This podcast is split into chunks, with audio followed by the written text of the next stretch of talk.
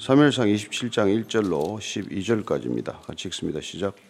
다윗이 그 마음에 생각하기를 내가 후일에는 사울의 손에 붙잡히리니 블레셋 사람들의 땅으로 피하여 들어가는 것이 좋으리로다.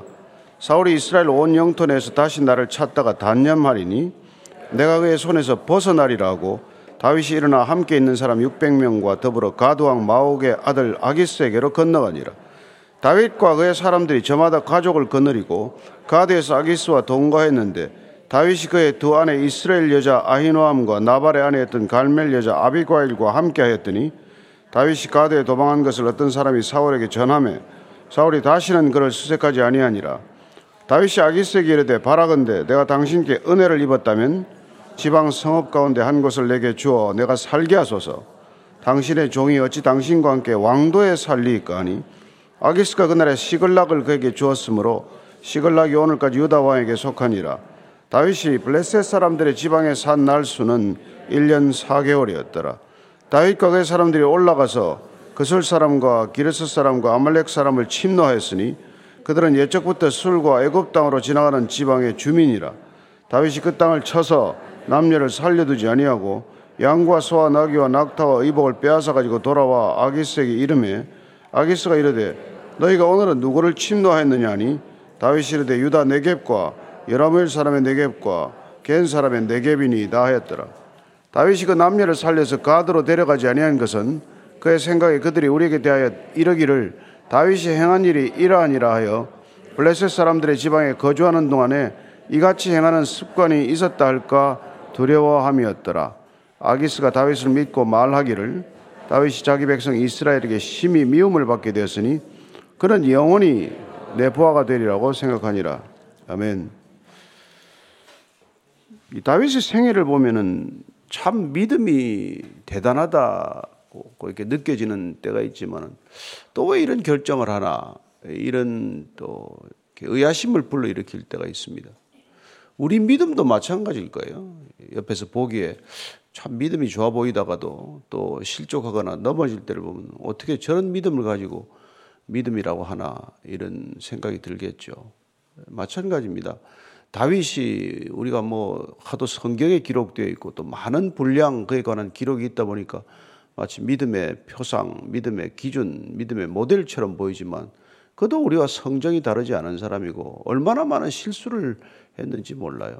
오늘 또 엄청난 사실 어떻게 보면 잘못된 판단을 내립니다. 그는 또 블레셋 땅으로 2차 망명을 떠나는 거예요.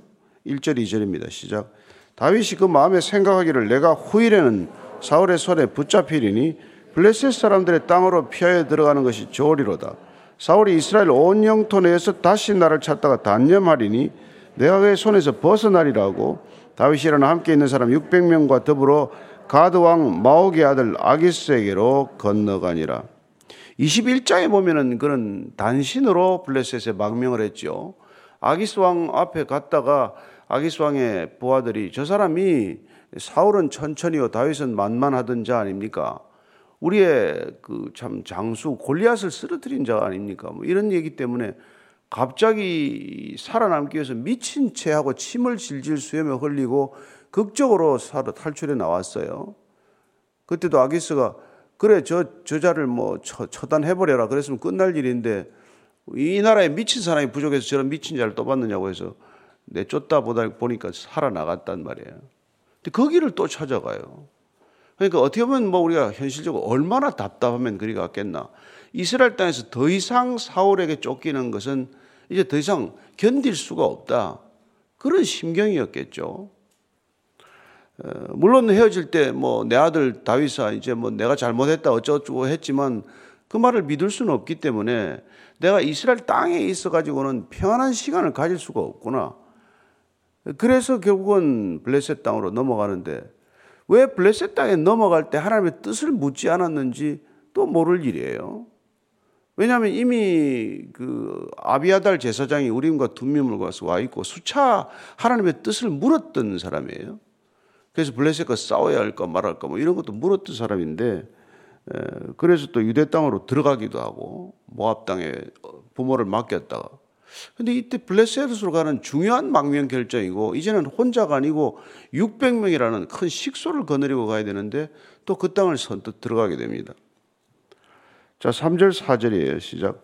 다윗과 그의 사람들이 저마다 가족을 거느리고 가드에서 아기스와 동거했는데 다윗이 그의 두 아내 이스라엘 여자 아히노암과 나발의 아내였던 갈멜 여자 아비가일과 함께하였더니 다윗이 가드에 도망한 것을 어떤 사람이 사울에게 전함에 사울이 다시는 그를 수색하지 아니하니라. 어쩌면 이 많은 사람들을 데리고 이제는 더 이상 사울의 눈을 피해서 달아난다는 게 도망 다닌다는 게 불가능하다는 현실적인 이유가 많았겠죠. 그래서 그는 더 이상 사울이 쫓아오지 않는 그냥 블레셋 땅으로 들어가야 되겠다. 이렇게 결정을 합니다. 이미 그도 뭐 두 아내가 생겼지만은 뭐 다른 부하들도 다 가족들이 있기 때문에 무슨 남자 장정만 이렇게 다니는 것도 쉽지 않은데 가족들까지 다리고 이게 뭐 전전한다는 게 어렵지 않습니까? 식량을 구하는 것도 그렇고 먹고 사는 것도 하루하루가 얼마나 큰 일이었겠어요. 그래서 이제 가드로 들어가는데 알다시피 블레셋은 다섯 개 도시들의 연합체입니다. 그래서 뭐 우리가 잘 아는 가, 가드 뭐 그다음에 에글론, 에스글론, 가사 이런 다섯 개 도시가 연합해 있는데 그 중에 이제 블레셋이 그 이스라엘 쪽에 가까운 곳 북쪽에 있는 게 가드죠. 이제 글이 들어갔어요. 예. 그랬더니 아 다윗이 이제는 블레셋으로 망명 갔답니다. 하는 보고를 듣자 사울이 더 이상 이제 다윗 추적하기를 이제 그만두는 거죠. 그 시간이 이제 한 1년 4개월쯤 흘렀다. 이게 오늘 우리가 읽은 내용이에요. 예. 자, 5절, 6절, 7절입니다. 시작. 다윗이 아기스에게 이르되 바라건대 내가 당신께 은혜를 입었다면 지방 성읍 가운데 한 곳을 내게 주어 내가 살게 하소서 당신의 종이 어찌 당신과 함께 왕도에 살리까니 아기스가 그날에 시글락을 그에게 주었으므로 시글락이 오늘까지 유다 왕에게 속하니라 다윗이 블레셋 사람들의 지방에 산 날수는 1년 4개월이었더라. 그 이제 아기스에 들어가 가지고 이 가드라는 곳에 있기가 부담스럽잖아요. 둘 다 부담스럽죠. 뭐 한두 명도 아니고 열 명, 수 명도 아니고 600명과 가족 식솔들이 그 가드라는 도시에 이스라엘 사람들이 대거 뭐 이게 뭐 이민 온 것도 아니고 망명을 들어왔으니 받아준 아기스도 그게 뭐 편치 않은 일이고 다윗도 그곳에서 눈치 보고 지낸다는 게 쉬운 일이 아니란 말이에요. 그래서 어떻게 보면 이 가드에 있는 시간이 살얼음 판을 걷는 시간이에요. 그렇지 않겠습니까? 우리가 어디를 간들 편합니까만은 특별히 그 전에 편치 않던 관계에 있던 사람한테 몸을 의탁한다. 잠시라도 뭐 이렇게 그 머물러야 한다고 하면 잠이 제대로 오겠으면 무슨 뭐, 뭐, 뭐 편한 데가 어디 있겠어요. 그 얼마나 불편하겠습니까? 그리고 얼마나 위험한 그런 적진입니까? 그러니까 우리가 다윗이 블레셋으로 가야 되겠다.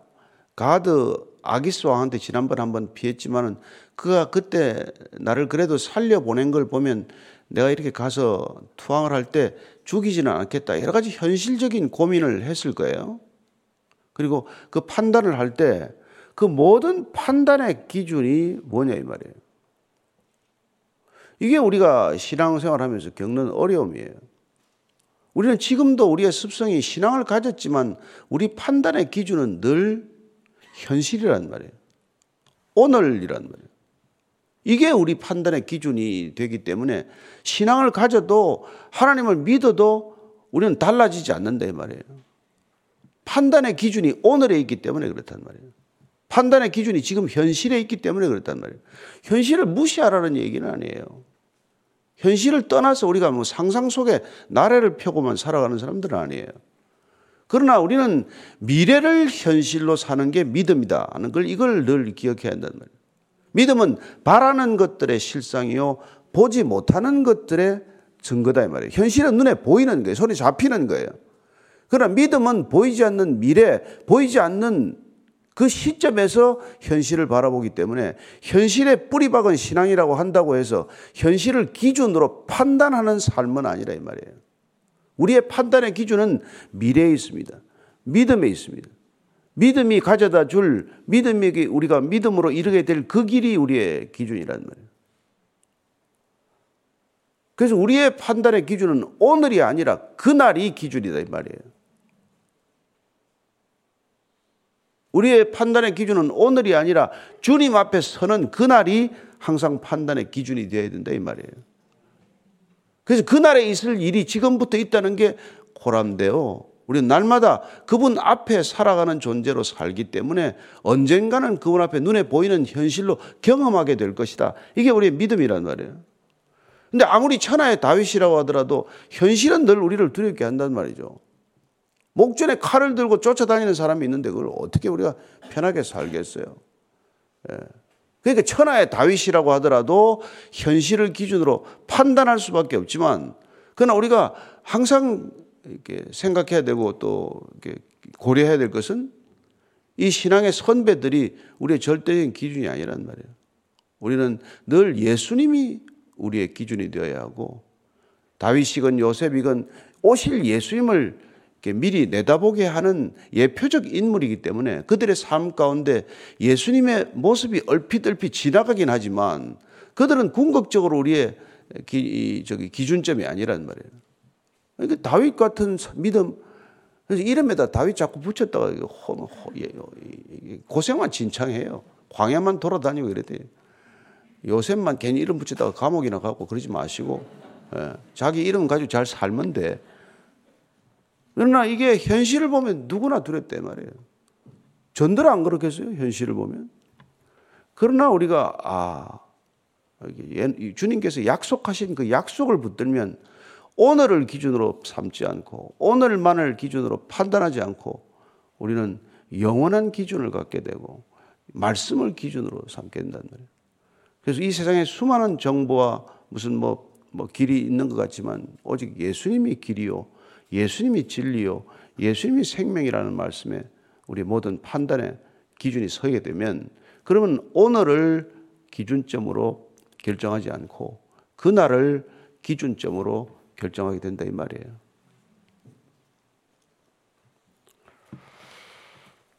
그래서 다윗이 어쨌건 1년 4개월 동안 고생하게 됐다 이 말이죠.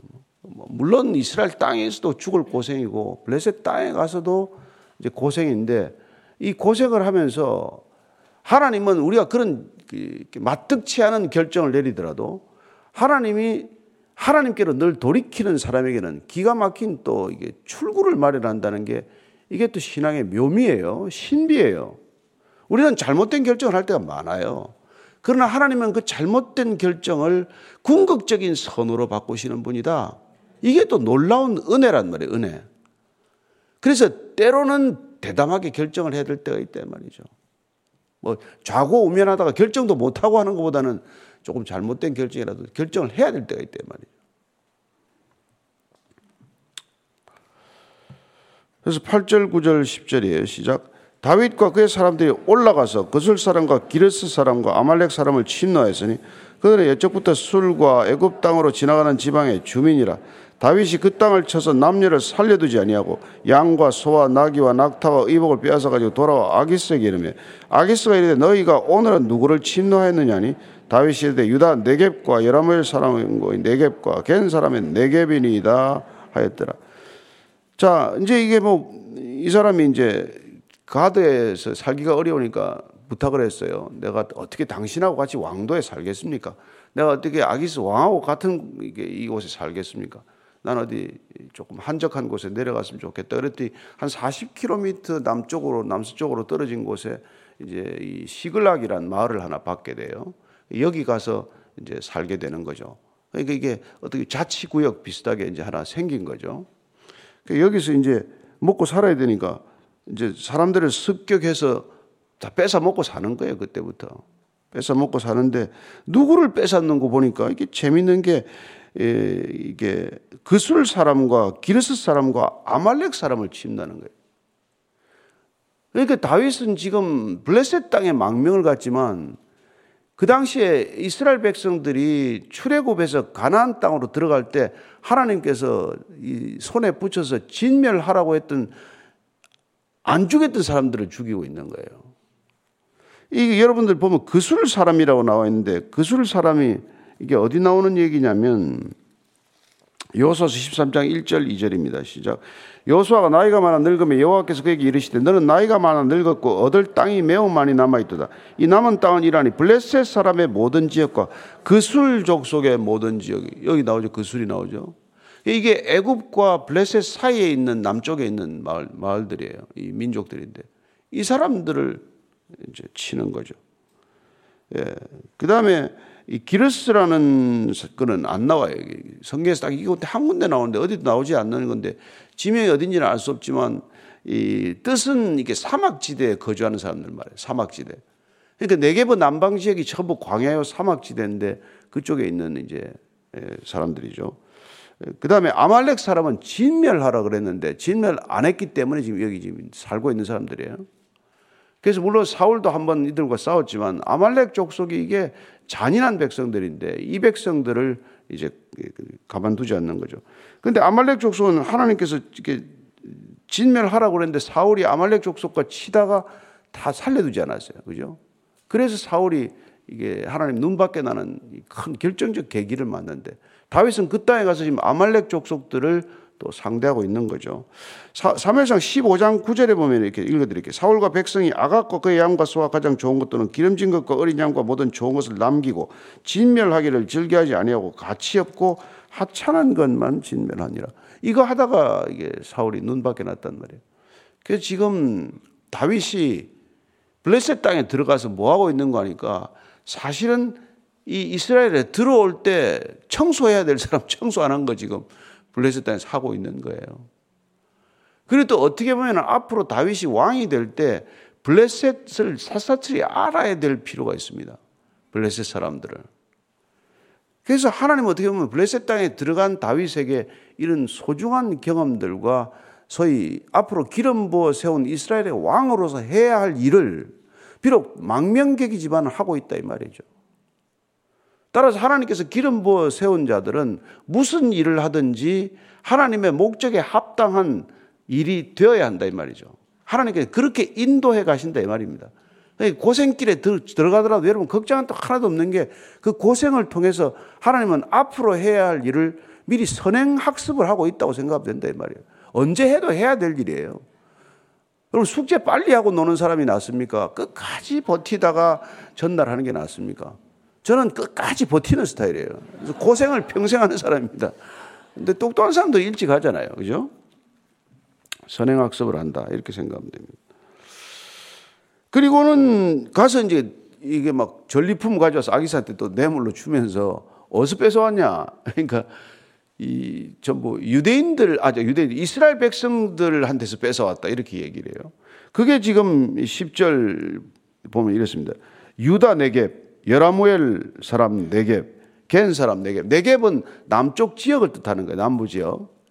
예. 유다 남쪽 사람들. 여라무엘은 예, 이 저기 저 역대상에 보면 나오는데 또 이쪽 지역 사람, 남쪽에 있는 사람들 주로 말해요. 유다 지파의 사람들인가요? 그다음에 또 겐 사람은 어 이 저기 저 이스라엘 백성이 출애굽할 때 출애굽을 도왔던 사람이죠. 이드로 장인 그이저 모세 장인 이드로의 후손들이고 그리고 그 아들 저기 호밥이 이스라엘 백성들이 출애굽할 때 길 안내를 맡았던 사람이어서 같이 왔다가 이스라엘의 환대를 받는 사람이에요.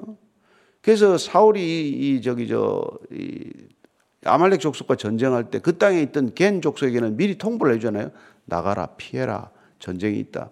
그래서 호의를 가진 백성들인데 그 백성들까지 쳤다고 이제 이렇게 거짓말을 해 둘러대는 거죠. 그러니까 이제 당연히 이제 아기스는 뭐라고 계산하겠어요? 이제 저놈 돌아가기 틀렸구나. 지백성들을 저렇게 작살내고 다니니 뭐 어딜 가겠냐. 그렇게 판단을 한 게 11절 12절이에요. 시작. 다윗이 그 남녀를 살려서 가드로 데려가지 않은 것은 그의 생각에 그들이 우리에게 대하여 이르기를 다윗이 행한 일이 이러하니라 여 블레셋 사람들의 지방에 거주하는 등 안에 이같이 행하는 습관이 있었다 할까 두려워함이었더라. 아기스가 다윗을 믿고 말하기를 다윗이 자기 백성 이스라엘에게 심히 미움을 받게 되었으니 그는 영원히 내 부하가 되리라 생각하니라. 그러니까 계속 나는 뭐 유다 네겝 지역을 털었고 뭐 여라무엘 네겝을 털었고 겐 사람들을 털었다. 그리고는 이 저기 본인이 원래 그술 사람과 기르스 사람들을 죽여놓고는 하나도 살려주지 않아가지고 말이 새 나가지 않도록 했다는 거예요. 지금은 되지도 지금은 뭐 핸드폰 때문에 되지도 않을 거고 그때는 이렇게 말을 다 막을 수가 있잖아요. 그러니까 소식이 전해지는데 오랜 시간이 걸린단 말이에요. 그 아예 지금 이 다윗이 그 남쪽 지역을 아주 쑥대밭으로 만들고 다니는데 누구를 지금 습격하는지 잘 모르고 지금 아기스는 어떻게 판단합니까? 가지고 온 뇌물과 그들 말만 믿고 아 이제 다윗은 영원히 내 부하가 되었구나 라고 오늘을 기준으로 판단한다 이 말이에요. 그러니까 이 아기스 또한 이게 뭐예요? 어리석은 판단이 뭡니까? 지금 다윗이 내 수중에 들어와 있는 이 현실만을 판단해서 그는 영원히 내 부하가 될 거다라고 판단하지 않아요? 그런데 보십시오. 영원한 부하가 어디 있습니까? 이 세상에 영원한 부하는 단 한 사람도 없습니다. 그러니까 여러분들이 오늘을 기준으로 판단하면 늘 이 역학 관계를 가지고 저 사람은 내 아랫사람이다. 이 사람은 내 윗사람이다. 이 사람은 내 친구다. 저 사람은 내 적이다. 그렇게 판단해 봐야 그게 오늘을 기준으로 한 판단이지 그날을 기준으로 한 판단이 아니란 말이에요. 내 판단은 항상 옳지 않다는 걸 알아야 되고 내 판단은 항상 위험하다는 걸 알아야 된단 말이에요. 그래서 주님의 생각을 늘 우리가 담고 있어야 사람을 판단하건 분별하건 상황에 휘둘리지 않는 사람이 되는 거란 말이에요. 그래서 믿음은 반석 위에 인생을 이끌어가는데 가장 절실한 게 우리의 믿음의 삶이라 이 말이죠. 그리고 그 믿음의 삶은 눈에 보이는 것들 오늘만을 기준으로 판단하지 않는 습관이고 태도요 버릇이다 이 말이에요. 그저 눈에 보이는 거 보면 아이고 끝났구나. 아이고 이게 좋은 일이 생기면 이제 난 살판이 났구나. 이런 일이 일비할 생각을 안 하게 된다 이 말이죠. 무슨 일이 있건 하나님께서는 아, 이 일들을 통해서 궁극적인 목적을 이루어 가시는 합력하여 선을 이루시는 주이구나. 이걸 우리가 믿기 때문에 큰 염려하지 않고 예. 뭐 수고하고 무거운 짐 발 앞에 내려놓으라고 하셨으니까 아무리 지금 현실은 수고하고 무거운 짐이지만 주님께서 이 현실조차도 때로 내려놓으라면 내려놓는 거고 맡겨 드리는 거고 그리고 오늘 하루 그냥 지나가고 잘 살면 잘 산 거예요. 예. 미리 걱정하지 않고 따라서 오늘 여러분들이 우리의 믿음 우리의 신앙을 가지고 살아가는 이 현실은 갈수록 더 어렵습니다. 그래서 미래를 뭐 그렇게 또 염려할 거 하나도 없어요. 더 어려울 걸 알고 있으니까. 네? 미국 해병대 갔다 온 사람들에서는 중요한 기준이 있어요. 가장 쉬웠던 날은 어제다 이 말이에요. 내일은 더 어려울 거라는 거예요. 여러분 한번 믿음 기도 한번 봅시다. 우리 중학교 때 믿는 게 쉬웠습니까? 고등학교 때 믿는 게 쉬워요. 대학 가면 더 쉬워집니까? 직장 가지면 쉬워집니까? 결혼하면 쉬워집니까? 그럼 지금까지 한 번도 쉬워진 적이 없네? 그러면 앞으로도 쉬워진 적이 없을 거라는 건 알고 가야 된다, 이 말이에요. 따라서 우리는 우리가 더 편해지고 안락해지기 위해서 이 길을 가는 건 절대로 오산이다, 이 말입니다. 우리에게는 하나님께서 더 많은 평안을 부어주시겠지만 더 편안한 것은 절대로 허락하지 않을 거라는 걸 알고 계셔야 합니다. 앞으로 우리에게 주어진 앞날은 점점 더 힘든 날이다. 그러나 올 테면 와봐라. 우리는 더 큰 힘든 상황을 견딜 수 있고 감내할 수 있고 기꺼이 우리가 그 가운데로 달려갈 수 있는 믿음이 우리에게는 가장 큰 자산이고 능력이다 말이죠. 그래서 믿음은 승리합니다. 믿음은 이깁니다. 믿음은 반드시 우리를 주님이 원하시는 곳까지 데려가실 것입니다. 믿음으로 사는 것을 의롭다라고 말하는 것이죠. 그래서 우리는 의로운 길을 가는 것입니다. 저와 여러분들은 끝까지 그 길을 완주할 줄로 믿습니다. 오늘 기도할 때 하나님 정말 주님께서 주신 이 길 끝까지 갈 수 있는 믿음을 주셨사오니 날마다 믿음을 더하여 주옵소서. 우리에게 필요한 것은 돈이나 더 많은 권력이 아닙니다. 우리에게 필요한 것은 바른 믿음, 온전한 믿음, 굳건한 믿음, 믿음이면 족합니다. 한번 믿음을 구하는 기도를 하겠습니다. 하나님 아버지 주님께서는 내가 나를 믿느냐라고 말씀하십니다. 내가 나를 알고 내가 나를 믿으면 너는 영생을 가졌다고 말씀하십니다. 주님께서 우리에게 부어주신 이 영생이 있다면 우리는 이미 죽음도 이기고 살아가는 것입니다. 너희들이 세상에서는 환란을 만나겠지만 담대하라. 내가 세상을 이겼노라 선포하신 주님의 선포가 우리 입술에 선포가 되게 하여 주옵소서. 부활하신 주님께서 떠는 제자들에게 찾아와서 숨을 내쉬며 성령을 받으라 말씀하셨을 때 성령을 받고 그 제자들이 다시 한번 성령 세례가 임하게 하셨고 성령 세례가 임했을 때 그들은 이 세상을 능히 감당하고 이기는 제자들 되었듯이 저희들 또한 주님 주님 안에서 샬롬을 누리는 자 되게 하시고 믿음에서 믿음으로 이런 자가 되게 하시고 믿음으로 담대히 세상을 이미 이기고 살아가는 그리스도인들 다 되게 하여 주시옵소서. 하나님 아버지 주님께서 두려워하는 저희들에게 날마다 찾아오셔서 두려워하지 말라, 내니 두려워하지 말라 늘 말씀해 주십니다. 주님, 그리하여 주님을 믿는 믿음으로 이 두려움을 이기게 하시고 걱정과 염려로부터 멀어지게 하시고 그리고 날마다 주님과 함께 동행하는 이 기쁨을 놓치지 않게 하여 주시옵소서. 하나님, 태풍 속이라도 집안에 있으면 따뜻하듯이 절벽 위에 거센 바람을 맞아도 독수리 날개 아래 있는 새끼가 안전하듯이 그렇게 평온한 하루하루를 살아가는 믿음의 사람들 다 되게 하여 주옵소서. 저희들이 내일은 또 믿음으로 흩어지는 예배를 드리고자 합니다. 하나님 어디에 가서 어떤 예배를 드리건 어떤 장소에서 주님을 경배하건 신령과 진정으로 드리는 예배가 되게 하셔서 이 어두운 시대, 이 암울한 시대 반드시 특정한 장소에 모여드리는 예배가 아니라 흩어져서 어디에서 드리더라도 주님과 함께라면 산제사 될 줄로 믿고 드리는 예배 되게 하여 주시옵소서. 이제는 십자가에서 우리를 진리 안에서 자유케 하신 우리 구주 예수 그리스도의 은혜와 하나님 아버지의 청량하고 헤아릴 수 없는 사랑과 날마다 그 사랑에 이끌려서 그날 기준으로 판단하게 하시는 성령님의 이끄심이 오늘을 기준으로 살아가는 이 세상 가운데서도 우리는 영원한 그날을 기준으로 판단하고 믿고 그리고 누리며 살기를 결단한 이 자리에 고기 숙인 모든 믿음의 형제 자매들 위해 믿음의 교회 공동체 위에 지금부터 영원까지 함께 하시기를 간절히 축원하옵나이다. 아멘.